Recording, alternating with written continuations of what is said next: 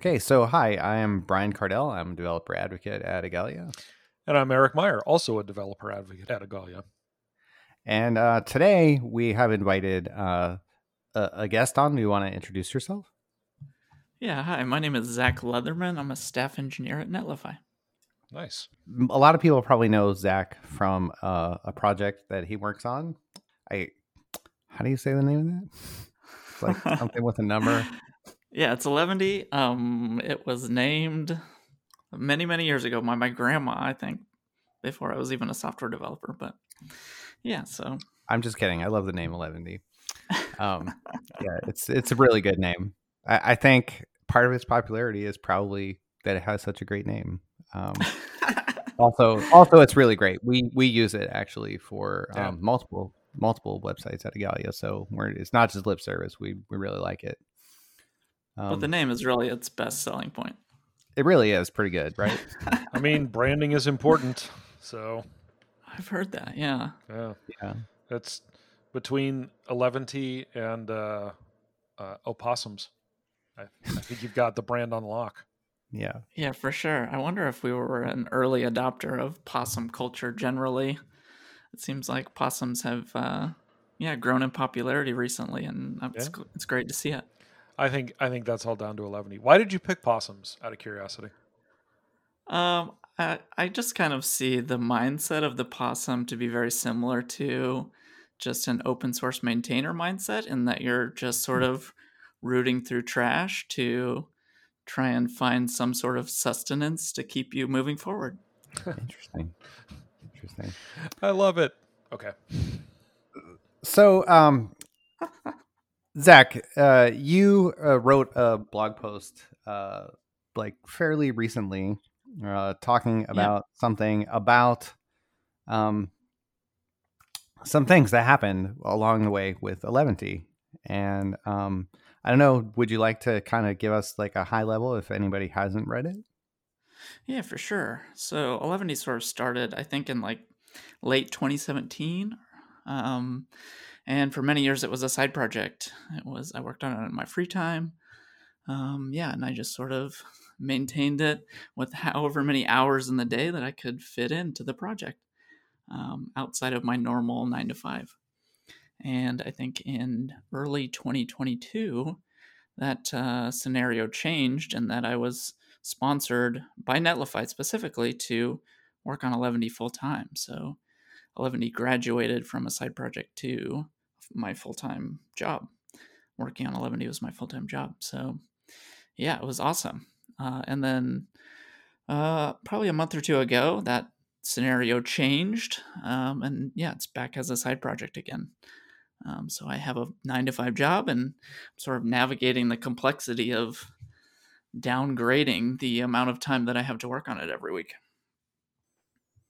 Yeah, um, it, it's like a familiar story. The start of that, right? I mean, everybody starts a project because they like have an interest. They they think there's a need. Mm. Like I don't know if you set out to make like a super great thing or you just set out to say like I have some ideas. I think these would be useful to me. Like I want to play with it and see where it goes. Or like you just really set out to, you know, sort of conquer the world from day one. I think it was a little bit of a mixture of both. Really? Okay. Uh, I saw some maybe larger trends at the time when I started working on the project um, in terms of just the complexity of front end and front end technology stacks. And I thought I could simplify it. Um, and I think that that came to fruition in some ways. Um, and I think you can kind of see some of those echoes reverberating in different projects that exist now. So um, I think that there is like a huge what? push for, well, just in terms of the single page application thing, I think was a huge driver uh, of Eleventy originally. I think Eleventy and Gatsby started in the same year, Hmm. uh, which is sort of interesting to think back on. Um, but yeah, I think there was a huge push to do more single page application framework things, and front end sort of really tried to move into that space exclusively. Um, and I thought that there was just room for a, a sort of classic way to build websites that didn't require heavier front ends. Um, Right. And I think that reverberated with a lot of folks too. And that's why Eleventy sort of took off. Mm. So, so you're you're saying websites should have more than a single page? Is that is that what we're getting at here? I think that there is a, a certain complexity that comes with uh, trying to shoehorn everything into a single page for sure. Mm. Um, At and least two. You should have at least two. I think is what Zach's saying. yeah, Yeah. I mean, if you're getting paid by the page, you definitely want Oh, multiple totally. pages just to pad your paycheck for sure. It's a good idea. It's a good idea. Um, so what you're describing though is like a, a challenge, and what you talk about a lot in the in the post is like, boy, this has me thinking a lot about like open source and how it's funded, and um, it, it feels to me like you um, like you have evolved your thinking on this a little bit. Mm. Am I and- wrong? And, Am I wrong, yeah, And part of the reason that that we wanted to talk to you is because we also think a lot about open source and funding of projects. Um, Brian and I individually, and also at Igalia, and you know, to have the perspective of someone who's actually like done that, right? You actually did get your open source project funded, um, Mm. both both as a side project and then as a full time project, and now back as a side project again. And yeah, some of the stuff you wrote about, like Brian says, it, it did seem like your your thinking has evolved a bit. And we really wanted to talk to you about that and get your get your perspective. Yeah, and I don't know that I actually have uh, the most clarity on the subject too. I think everything is still very fresh and um, yeah, it's kind of raw right now. um, and so, yeah, it really has me sort of rethinking a lot of things that I brought into the project originally. Um, I think that when you're funding, when you have funding, it's great. Uh, and you build as many things as you can in that time that you're given. Um, but I think looking back on the things that I built, I wonder if I built some things that maybe were not as sustainable um, and things that were maybe more of uh, an attention play or trying to get more market share Mm. rather than things that um, were long term sustainable. Because I think I kind of knew going into it that if you are open, if your open source project is fully funded, it isn't necessarily the most uh, secure financial position to be in in terms of uh, company support. I think that um, if your project is not necessarily directly tied to a company's bottom line, and that way you almost become the most expendable uh, when the market gets rough. Um, Right. and I mean, that isn't even necessarily a bad reflection on Netlify either. It's just um, times change and business priorities change. And um, yeah, just everybody's just trying to navigate the best way they can. Yeah, I mean, we've talked about this um, in terms of uh, all different sorts of things, but primarily, uh, you know, on our show we talk about the open source things that Igalia works on, which is a lot. Mm. I mean, it's a Yeah. lot. Uh, we work on uh, the web engines, but we also work on like open source graphics drivers and multimedia, and you know, just so many things. Um, but it, you know, it's interesting to think about because on the one hand, open source is like this great commons, but it's like a commons with no inherent funding model.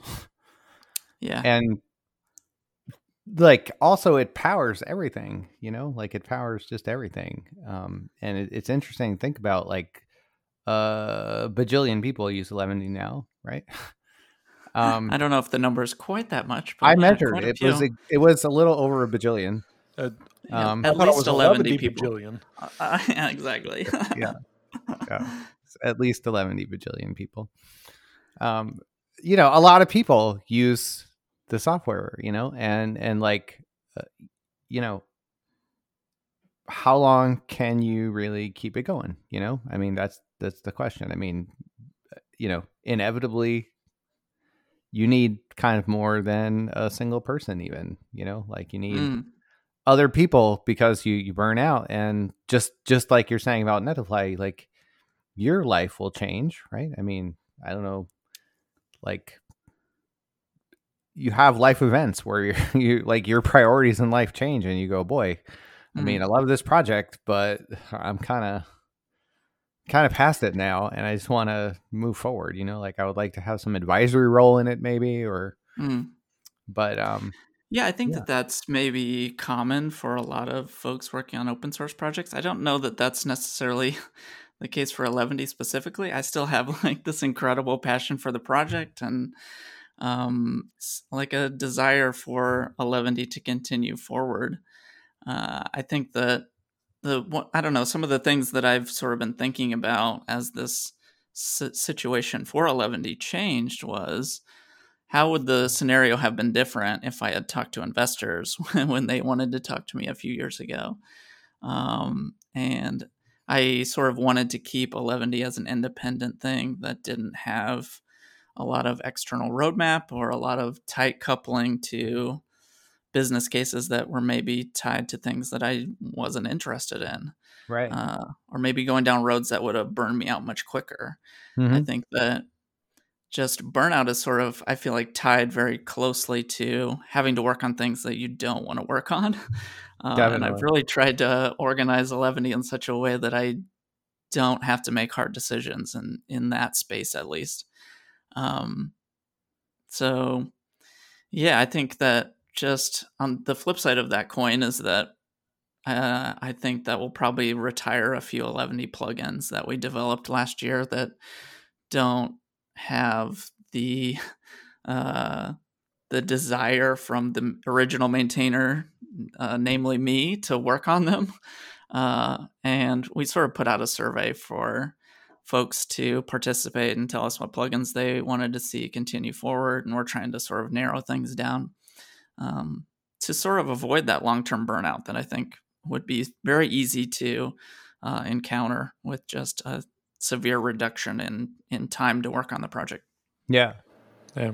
And what what do you plan to do with the plugins that don't make the cut? You just sort of put them up and encourage someone else to pick them up, or Yeah, I mean that's one option. I think that um, the sort of the really weird scenario that I'm in is that some of the least popular ones are the ones that are tightly coupled or more tightly coupled to Netlify specific features, and so Huh. it becomes this very awkward conversation of, uh, am I going to work on Netlify things as an open source project, even though I am employed by Netlify, but they aren't paying me to work on this stuff specifically. So it almost becomes a uh, a monetary conversation with Netlify to say, hey, if if my current employer wants these integrations to continue existing, um, and they have customers that are using these integrations, then we need to figure something else out.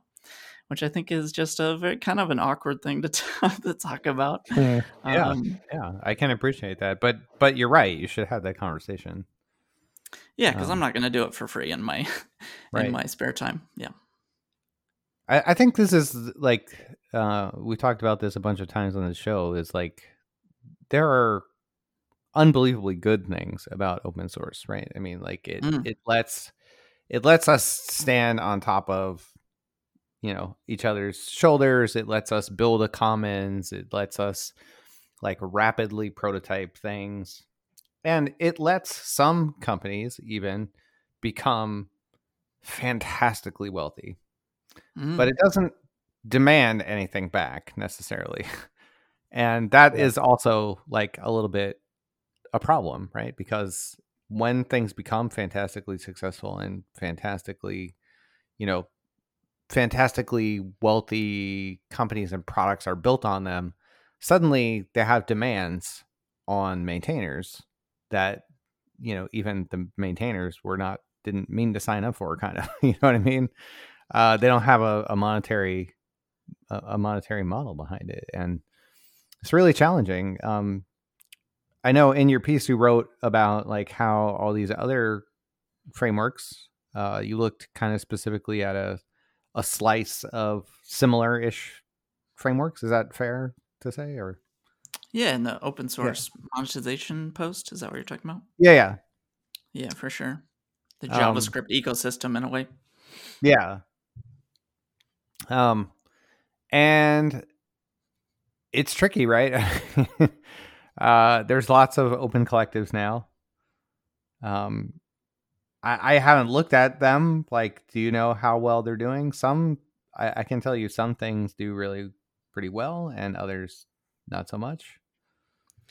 Yeah, I mean, it's it's sort of I don't uh yeah, it's not really I don't know if I know the best way to bifurcate the projects that are doing well on Open Collective and on ones that aren't. I would say that Eleventy is doing well in that we have a lot of individual contributors donating to the project, um, which I think will be good as we enter our next phase of not having full time sponsorship. Um, we can then leverage that money to sort of uh, pay for contributions to the project, which I think is good. Um, and it's it's a little awkward because it, in some respects, I feel like if a project has full time maintenance, um, it almost hurts its ability to have uh, individual contributor donations come in.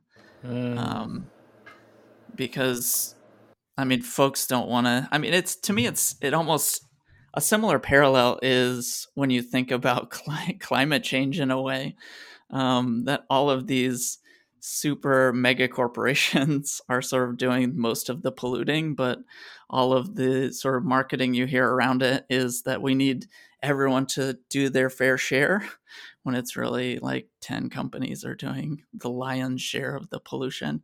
Um, mm. and it, it's almost a, a, same reflection in the open source monetization space, right? You, everyone's saying, "Oh, if we we we could just chip in five dollars a month, then we can fund this project if we get enough people." But just as someone that's that's sort of done the math on that. Uh, five dollars a month is not enough. Um, even when you have hundreds of contributors, five dollars is not enough for a full time salary. Mm. Uh, and there's a bunch of like other uh, variables that go into that, right? Like I'm a staff engineer. I'm fairly w- well along in my career.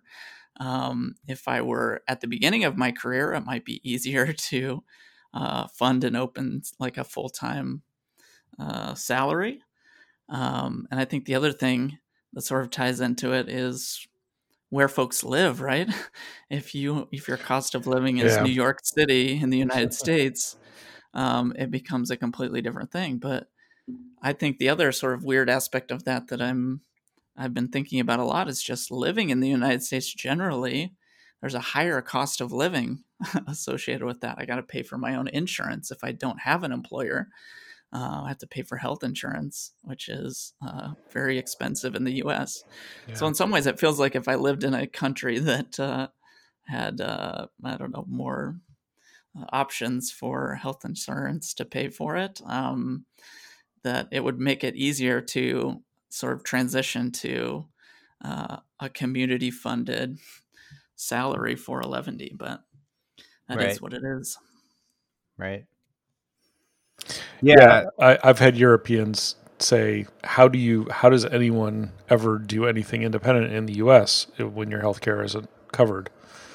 Yeah, like how does anybody ever strike out on their own? It's like, yeah, by taking a huge risk. Yeah, yeah. by yeah by it's and just the money is not is not really there for the risks that folks would be taking to do that. Yeah. So, I mean, in in my mind, that that answers the question that you need to be coupled to a business. You need to have some sort of business or monetization strategy around your open source project.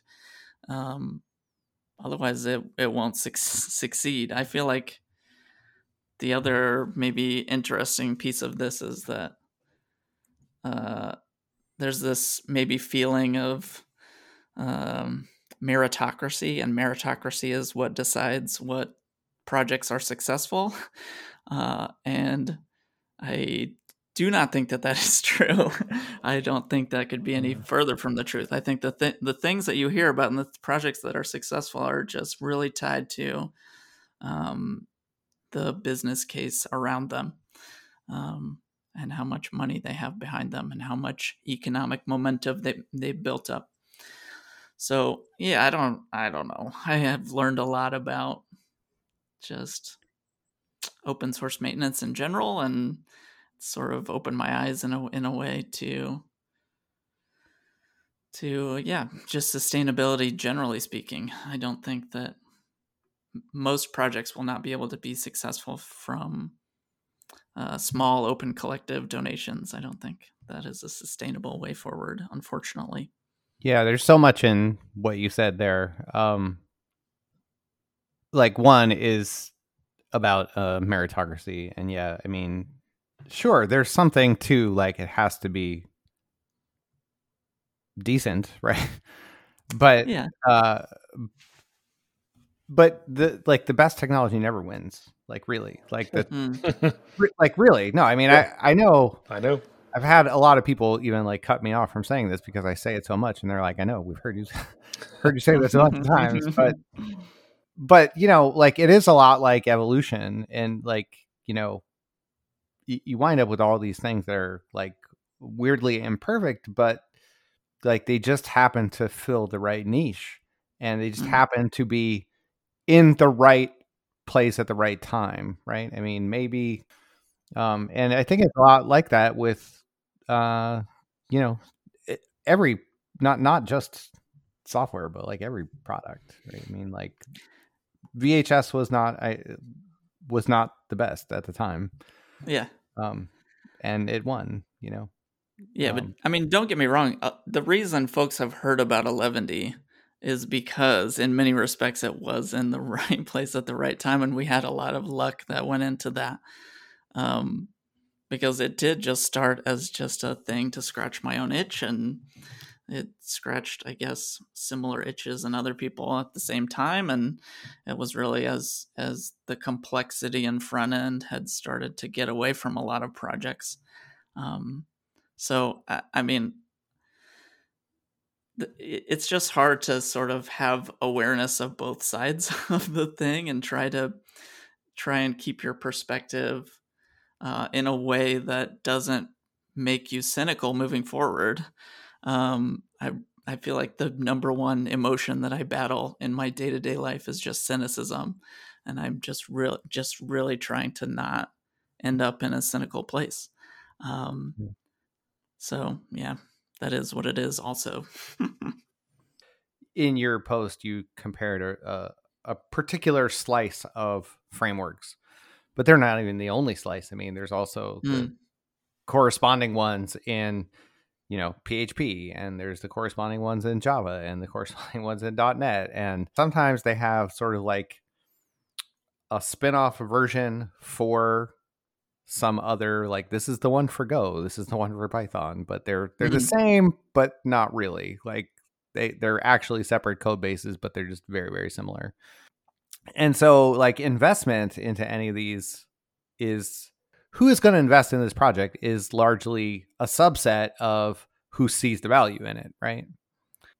Like it's tricky you got to tap into a really huge audience to see the value in your thing to get any real money in. So like Eleventy has like done honestly pretty well like i look at the at the open collective but you're right i mean if you have hundreds of people currently you i think you have like four or five hundred people um or four or five hundred individual contributors that in some cases are companies or other open source projects or whatever um yeah, not active. I think we have a couple hundred active monthly contributors. I mean, that's kind of the other the other math thing that goes into this, right? Is that some folks like to do a one time donation. Um, and those are extremely hard to uh, rely on. How do you do the math of trying to sustain your project from a one time donation? I don't, that to me, I, I would rather see uh, a hundred tiny monthly donations than uh, a one time donation because it's just easier to sustain moving forward. you know this is like products that have some kind of business model they do this they figure it out and they make a profit and like here we don't even need to make a profit right? We just need to figure out a way to pay the bills and and keep the lights on. So it's tricky to make people see the value in that. So we think about this a lot for the web engines. Like currently we have this model where uh, we have three, and they're all mm. they all have like a steward, you know, but the stewards are two really really giant companies. Yeah, At different kinds of companies too. Like they're very different kinds of companies, and a foundation, and the foundation kind of gets all of its money from one of those companies. so yeah other people do contribute, but when you like, and it's important that the other people contribute. Like it, we see great things when that happens, but it's it's not enough. I mean, there's still so many. There's still hundreds of proposals and improvements and things that are just sitting there. Even some old ones, you know. Uh, we want to get really good print support, but who's investing in that? For example, you know, um, we want to keep MathML going. That's that's actually a, a great example. Yeah. Igalia worked on MathML, and we worked from multiple funding sources, including an open collective, and we got two big individual donations from yeah. MathML.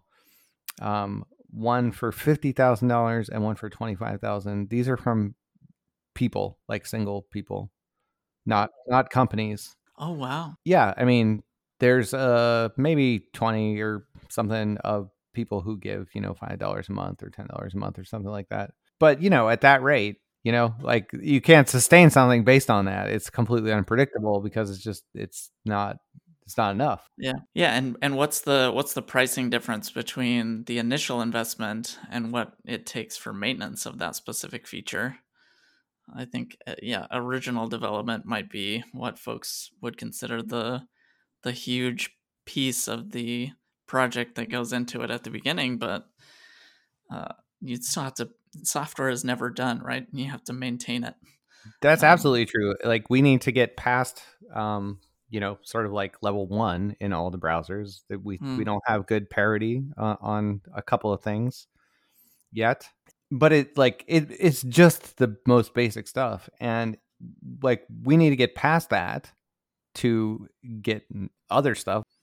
And even if we didn't have that, they're just like just to keep the software functioning to prevent bit rot as things happen in the other layers of the platform and things are re-architected like that introduces bugs and like you have to catch those bugs you have to fix those bugs you know and if if everybody's like well you know mathml it's not really important uh, or svg is another example because it's mm. it's also and also ran to html you know uh, there's just there's not a lot of investment in those, and it's kind of a shame.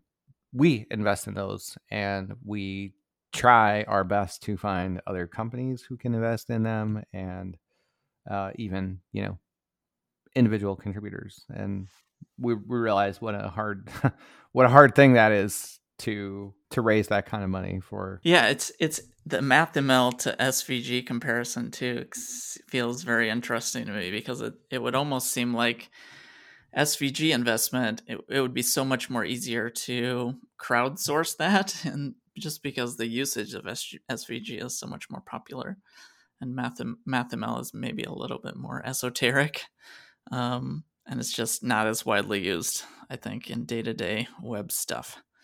Um, yeah, that's probably true. But you know, I think I think the difficulty would be, you know, hey, we have an open collective for SVG implementation, and I think most people would think, why why are you asking me? Like why why should I be contributing money to SVG? I didn't contribute any money to yeah. JPEG or or PNG implementations. Those happened. Those seem to be okay what what's this about you know and yes i think a lot of people would would get it but there's still sort of that that barrier of this isn't it's not my job to like as a web developer it's not my job to fund browsers development. It's it's my job to like develop things in those browsers and actually get paid for that. And unfortunately, it is difficult sometimes to make the the clear argument that yeah.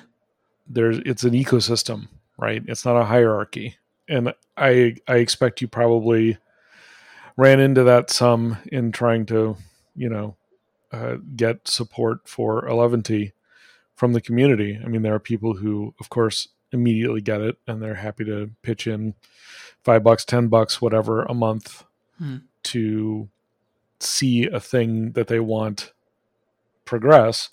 But there are probably plenty of people, and I would imagine plenty of companies who said, you know, when I pay for software, it comes with, you know, it's it's software that has support contracts and licenses and stuff, and open source is, you know, Yeah. free commie, etc.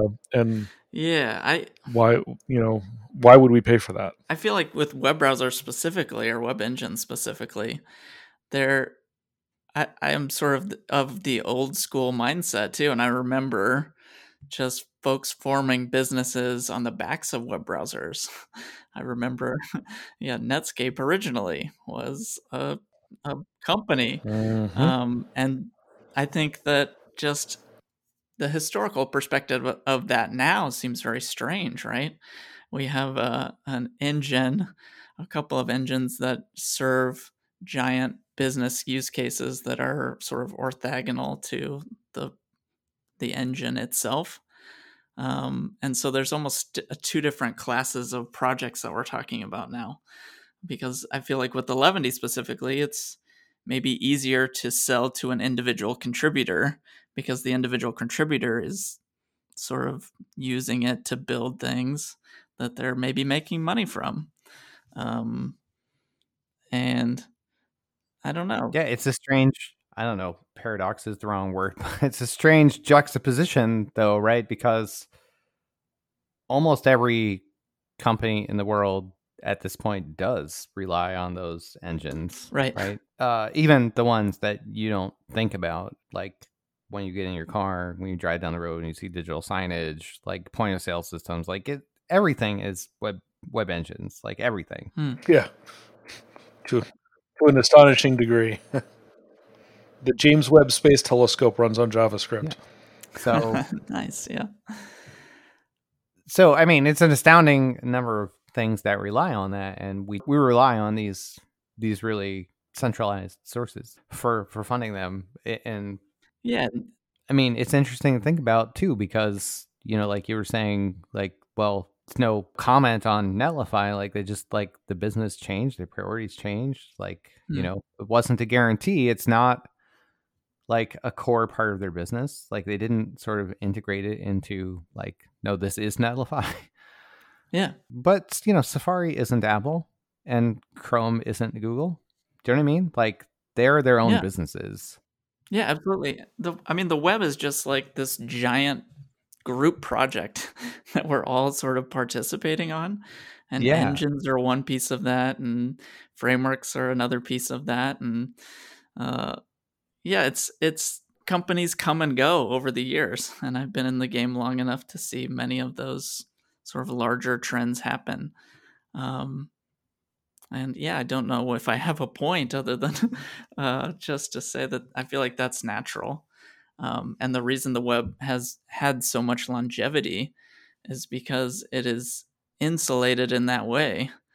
But when it comes to uh, web engine monoculture, um, it's a scary thing to think about that um, that we have uh, just a couple of engines and uh, it seems scarier and scarier if we go down to a single engine that the money behind that could dry up and that would be a very dangerous thing for the web Yeah, I, w- I mean, I would posit that well, the money for the two at least will disappear at some point.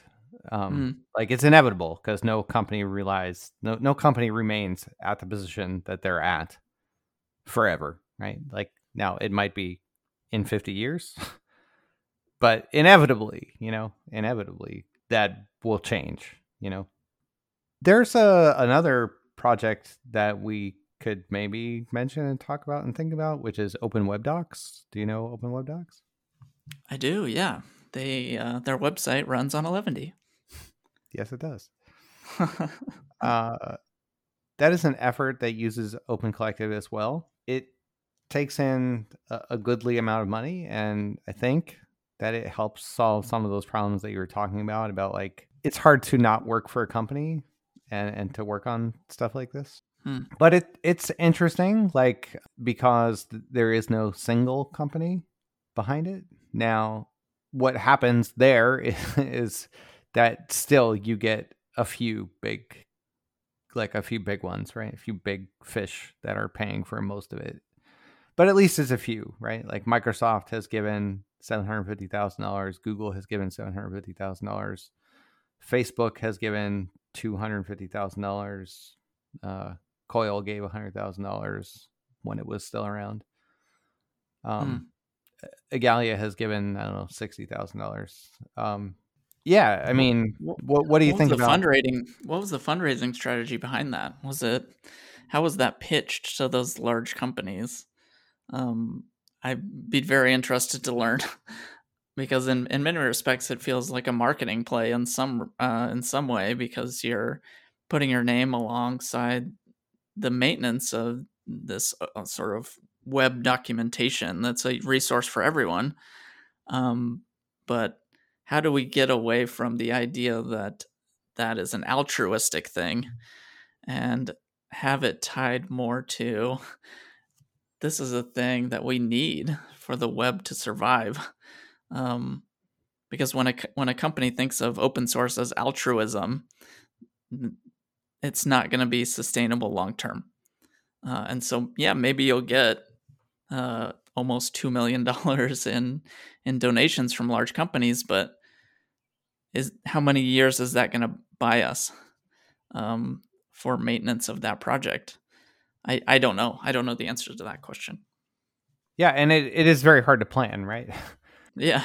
like you you can't know exactly what's going to come in, but what you have to do is, you know, aim for certain kinds of things and always keep being out there talking about it in a way. Um, yeah, how was it sold? I mean, I think it was sold largely by people. Uh, so lots of people, lots basically people from Google and Microsoft and Apple, you know, contribute to MDN. Like all the browsers contribute to mm. MDN, and there were even efforts at, at different times to to create a thing like MDN to, to even replace MDN at W3C. There was an effort called Web Platform Docs. I don't know if you remember that.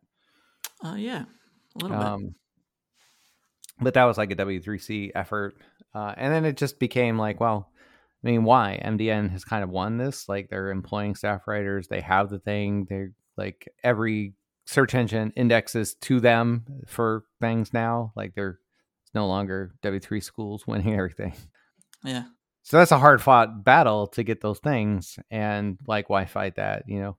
So, you know, the funding for it from Mozilla was like all the staff writers were getting laid off. And that is actually a really big chunk of the work is people who are Mhm. employed to just maintain and, and write content, you know? So Yeah, and it would be a great disservice to adopt a Wikipedia style model where it's just anyone can contribute anything and the the pay goes in as sort of at the moderator level. Um, where yeah, it's just community written but uh, business moderated. And yeah, they just ask for money every year. So yeah. Yeah. I don't know. In some respects, I I feel almost like uh, a politician in a way that uh, is just trying to raise money most of the time, and then doing the job, the actual job of writing code very little. But I feel like that's a common thing as you get more senior in your career. That I wish were not true. um, Yeah, I'm really glad that you said a politician because I, there's another aspect of this that I wanted to talk about. Uh, several people have like cited me for this, um, but the idea was not mine. It's not even new. The reason I brought it up in some other cases was because uh, Nicholas Zakas, you know, Slicknet, um, Yep. Said it to me in a private conversation, and I thought, well, yeah, why is nobody pushing that button? Which is like, are there things that the government can do for this because it is a commons, right? Mhm. I mean, we, we make this case that it's a commons, that, that these things are like the roads and bridges, right? They're infrastructure. They're dependent on by everybody. Like, how can we not fund them? Yeah, I think the German government does actually have a uh, program going right now. I forget what the Mm-hmm. program is called off the top of my head. They have a fund, and I think last year the U.S. did something uh, where they did some fund for um, security stuff on on open Ah. source projects. That was after that uh, Log4j issue in yeah. Java that Yeah. was like bad. But short of that, the actual idea that I was mentioning is if you could get tax credits, you know, like you Mhm. get a, a tax write off for donating to some of these projects, more businesses would do it, you know, because it, that Mm. then it's kind of it's like revenue neutral for them, you know, like Yeah. so it, it really would feather out the the thing that you're talking about where it's like well this is this is not our core business you know? So it's just it's all cost for us. Like we have to just it's the, the first thing on the chopping block. Actually open source would have an advantage if that was the case. The, the challenge is how do you identify like which things qualify for that mm. it could it probably couldn't be everything right Yeah. Yeah, although I don't know, because yeah, I suppose there would probably have to be a parallel structure to the like nonprofit, the way nonprofits are structured in various countries, where you register as a in the U.S. it's a five hundred one c something or other, C three, C four, and then you can report on your taxes that you donated to a five hundred one c three or four, whatever it is, and the government has a record of oh yes that's a thing that we recognize. So you'd end up having to have projects registering with the open source project you know registry whatever with a government issued id number of some sort so that people on their taxes could then say well i donated to this thing you know this project and it has this number and then the projects would probably have to report their yearly. Yeah i mean if you make that possible there's there's infrastructure that has to be set up but i i feel like it would be worth it to be honest because there is so much that is based on open source right? So much not open source stuff that's based on open source.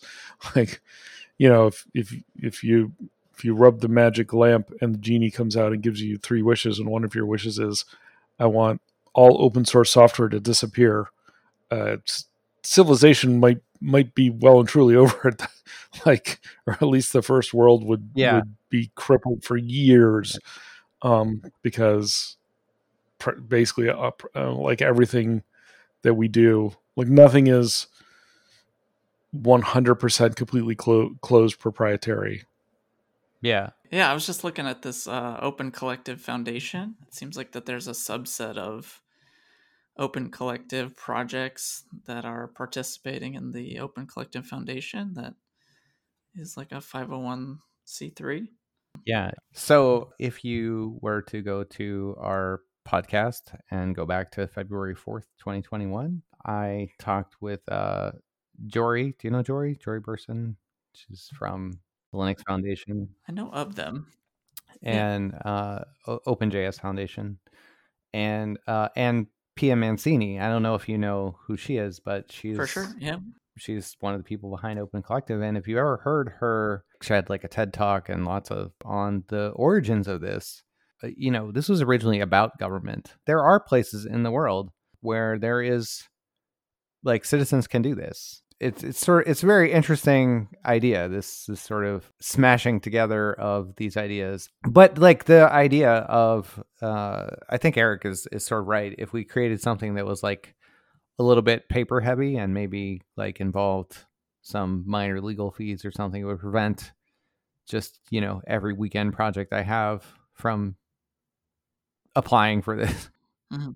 Wh- i don't know what do you think zach like if there was some government program that you know was a little bit heavy on the paper but you know would cost you maybe a couple of weekends and $150 in legal fees or something like that. But the advantage is then you could get donations that were tax write-offs. Do you think that that would be worth it to you? I mean, it's it's. I feel like that's it's a very hard, almost golden handcuffs situation with any funding source, where it almost becomes an all or nothing scenario. if if it's enough to have a full-time salary, then great. But if I don't have a full-time salary, I I can't I can't go halvesies on a full-time salary, you know what I mean? It's very hard to get paid enough. I can't get half a job, I guess is what I'm trying to say. Right. It's right. very hard to get half a job and then use the rest of that time uh, and a- in a way that I'm able to monetize the rest of that time.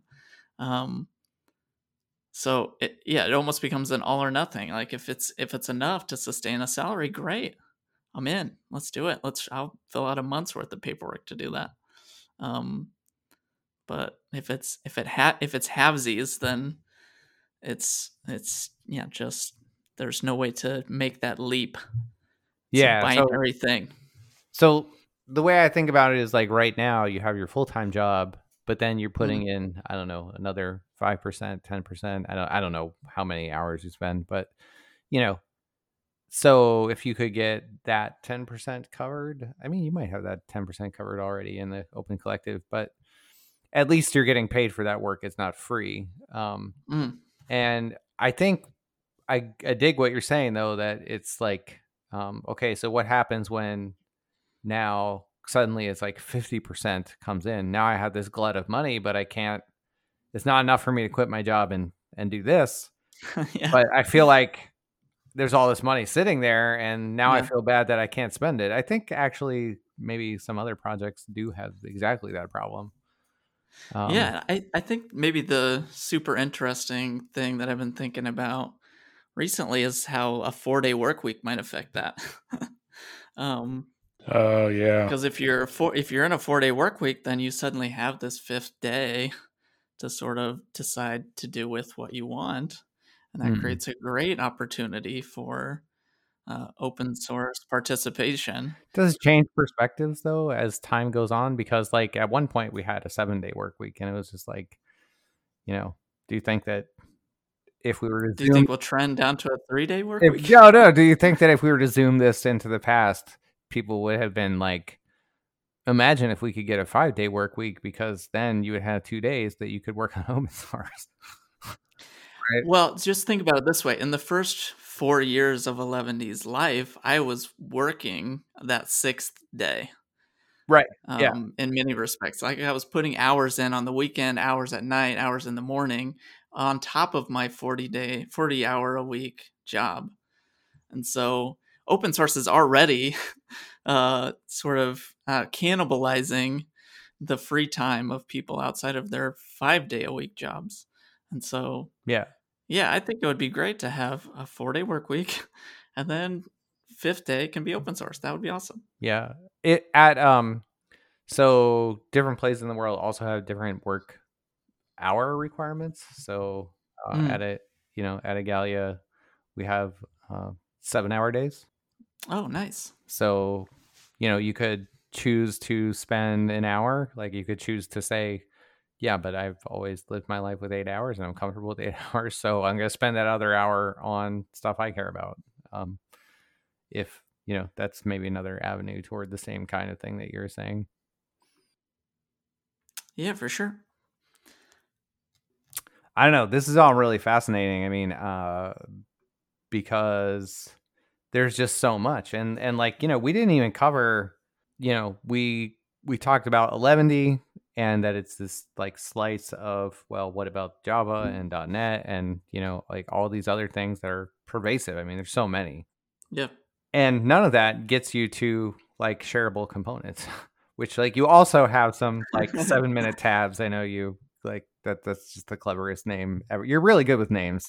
I, I think I would like to hire you to name my next project. Um, Maybe that's how it should monetize. that is how you should monetize. That that would you would probably clean up.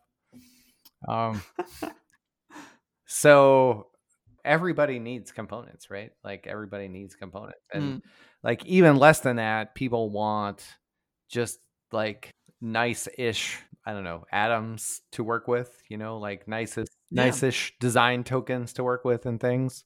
Yeah, I mean, I, I think there's a couple of success stories in terms of project software project monetization that are worth looking at. I think Tailwind has done a great job of monetizing their Tailwind Pro component set, uh, which I think maybe fulfills some of that same thing.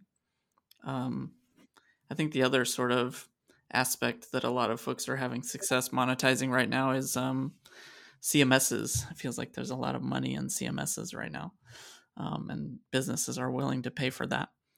Um, and so, yeah, I mean, shareable components is is is one piece of it, but I think there's there's a couple of other success stories too. Yeah, absolutely. Uh, the point that I was going at with the like UI toolkits and things is that you know if you like whatever you want, you want tabs. Everybody says they want tabs, mm-hmm. so but there's a lot to tabs, right? I mean, like you even we we worked together just very briefly on the mm. um the Open UI tabs effort. Um, yeah, and you could see like there's so many different sort of avenues and perspectives to that. It, they they multiply essentially. Like you can imagine this is like a tree. So whatever like the low level thing is, then on top of that you get 10 things that depend on that and on top of that each one of those gets 10 things that depend on that. Yeah. And so the higher level you go, the more you need to like reinvest again and again and again, mm-hmm. right? Yeah. So you would think to some extent that that that top level thing would be people would be like, man, we just need that, and we would be willing to just do that, invest in it one time, really, really good, you know. Yeah. Um, and then it would work everywhere. Primitives. Yeah. Yeah. How do we manage this? I th- I think we just haven't figured it out. I mean, there was uh, there's also like back your stack. Have you heard of that? Like mm. that those kinds of things. Is that like a package JSON analyzer? Yeah, it's kind of like one of those things that like tries to pay, you know, tries to pay downstream, yeah. right?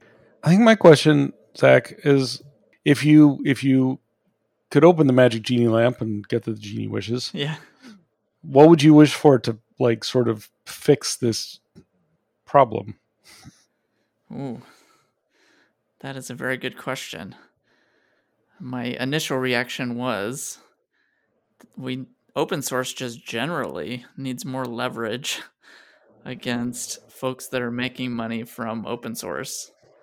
Mm-hmm. Uh, and I think a lot of folks are sort of discussing licensing options there. But when you restrict the license, that restricts the just the core nature and the core power of open source generally. And so it's this it's this very difficult sort of tension between these two groups where we want everything to be open, we want everything to be mm-hmm. approachable, um, but we also want to make money from it in a way that's sustainable. So I I wish I could I wish I could fund uh, or figure out how to fund open source in a way that's sustainable from a business standpoint. Uh, I don't know that I have. If I had the answer, uh, I don't think I would be in the current situation that I'm in. Um, right. Well, but you know, I figure with a genie magic wand, you get to, you know, change attitudes or whatever. You know, the sorts of things that yeah, are very difficult to do. I think the, like, the best idea that I've come up with over the years is that most companies offer an education stipend. So when you join the company, you get a certain budgetary amount to buy educational resources or go to conferences or what have you. Um, hmm. I would like to see the same stipend and folks to argue for the same stipend for open source donations um, because that money is not nothing. It's uh, somewhat expensive right. to buy uh, a conference ticket. And so, if uh, even if folks were able to use their existing stipend to donate to open source projects, I feel like it would be a huge boon to the sustainability story. Um, hmm.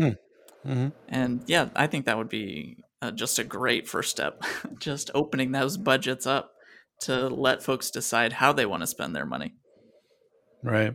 Okay. So uh, your your genie wish is to have it be be uh, suddenly a cultural norm, like a business cultural norm, that employees have a software, you know, open source support budget or a software support, whatever you want to call it. Yeah. Um, okay. Yeah, because that's that's a, that's different than the one I was thinking.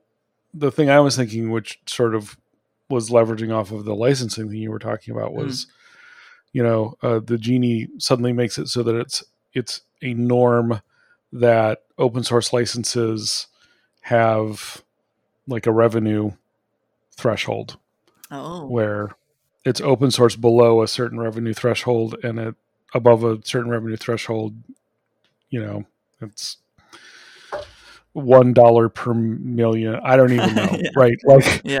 the genie would also The tiniest amount still be so the good. genie would create would create the uh the the the the, the actual licensing terms so that they actually worked out long term like i do not know what that is but um yeah and and also the because it's a genie it would magically be you know legally airtight and all that sort of thing Yeah.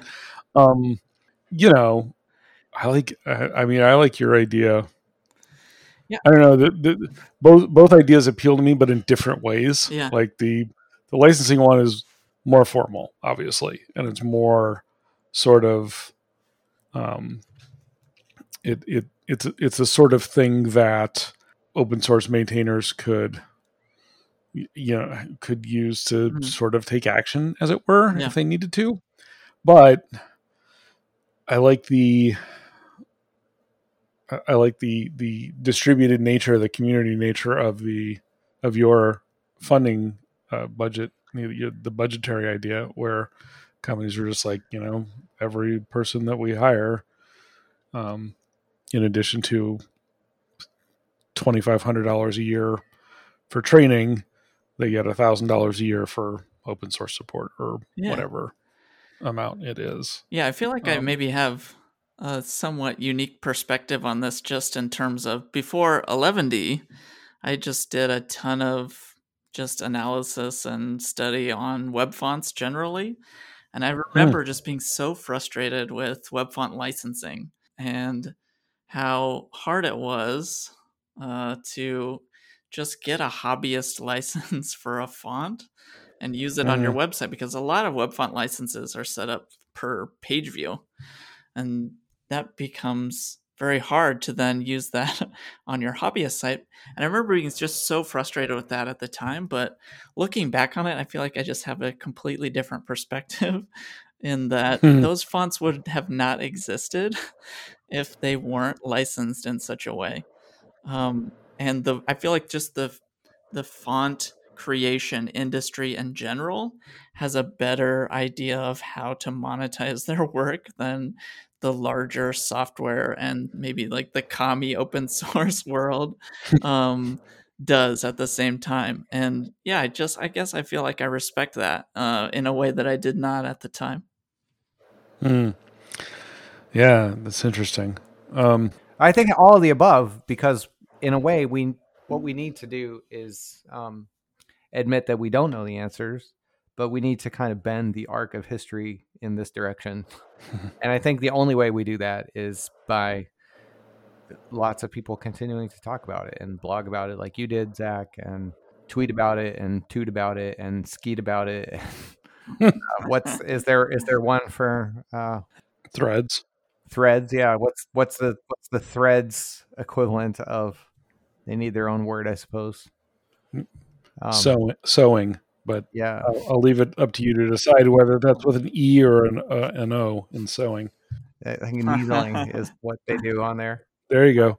Well, actually, we we need something from you, Brian. Um, Zach and I each had our uh, genie wish way to fix this. What's your genie wish way to fix this? Like if if you know you could have a genie magically change things or create something that would help with this. i i think if i think what i would wish for is for more people to understand the problem uh, Hmm. or problems and then i think we'll get somewhere right i mean the thing is like uh, we're not seeing action on like making these things like tax deductible for example because there's not enough people the right people you know reaching and, and proposing things to their senators and their congressmen and um, there's not enough companies doing the thing. Some do the thing that Zach said, where we, you know, here's some money, you can allocate it to your open source projects. But yeah, I think we would see a lot more experimentation and money flowing through the system if we could make people understand and actually appreciate the problem. Hmm. Um, I think until we really raise awareness, we're very much in like the late 90s web where it's just a comparatively small number of people trying to convince everybody that this is a thing we gotta we gotta do and we gotta do it. Early stages. Yeah. So is there anything zach that you would like to throw out? Like any observations or things you were hoping we would talk about that we didn't talk about or bold statements that you want to make? Predictions for the future? Yeah. Anything? I I just I feel like the the one thought that I keep having is that I I don't want open source and open source sustainability to be a gig economy thing. I feel like the temptation mm. is very great to have an Uber for open source where folks show up, fix an issue, get a bounty for it, and then go on their merry way. I don't think that that is a, a healthy or sustainable endpoint for open source generally. Um, hmm. We need to be able to have careers that uh, let us live our lives in a way that we're not worried about paycheck to paycheck, what's going on. And there will always be some risk to every job or in every sort of opportunity, but yeah, it would be very, very sad if the end goal of all this sustainability talk were to be a sort of more gig economy based thing. Yeah. Do you think that that's likely? Do you think, like, do you see that? I, I, I sort of don't see it happening because of sort of things that you said. There are some people who I think that model will suit them really well. You know, like uh, maybe at a certain point in your life, that's yeah. just exactly great for you. You work your own hours, you pick your own mm, things. Yeah. You cash a nice check and then you don't work for a while, you know. Um, yeah, I don't know. Yeah, I think I think the I don't know, just in my own career and in my own life, I have found myself tempted by that. Just even thinking about like the 4-day work week thing that we talked about in this discussion. Like it's sudden that fifth day suddenly becomes the gig economy day where I get to take some of my open my uh, free time and donate it to the project. And i it, you can almost see the the end goal of that right? If you if you have 40 hours a week to then dole out as you as you want then you have no stability of the of the job backing the project but you have the most amount of freedom right? So it's always going to be this balance between between the two um, that everyone's going to have to yeah manage in their own lives and individually which is uh, yeah hard a hard thing. Definitely. Eric do you have anything else? No i think it's uh i think it's time to say thank you. Okay. Zach thanks so much for uh, coming on and having this uh, conversation that meandered all through everything open source and funding. Yeah, uh, thanks, thanks, for having for me. Entertaining it. Definitely. Yeah, it was delightful. Hope I didn't say anything that will get me in trouble. yeah, just a quick note in closing that in between the recording and release of this chat, the situation for Eleventy changed again as Zach announced that he had taken a new job with CloudCannon as developer advocate, and that this would include some paid time for development and support of the project. So that's great to hear, and congratulations to CloudCannon.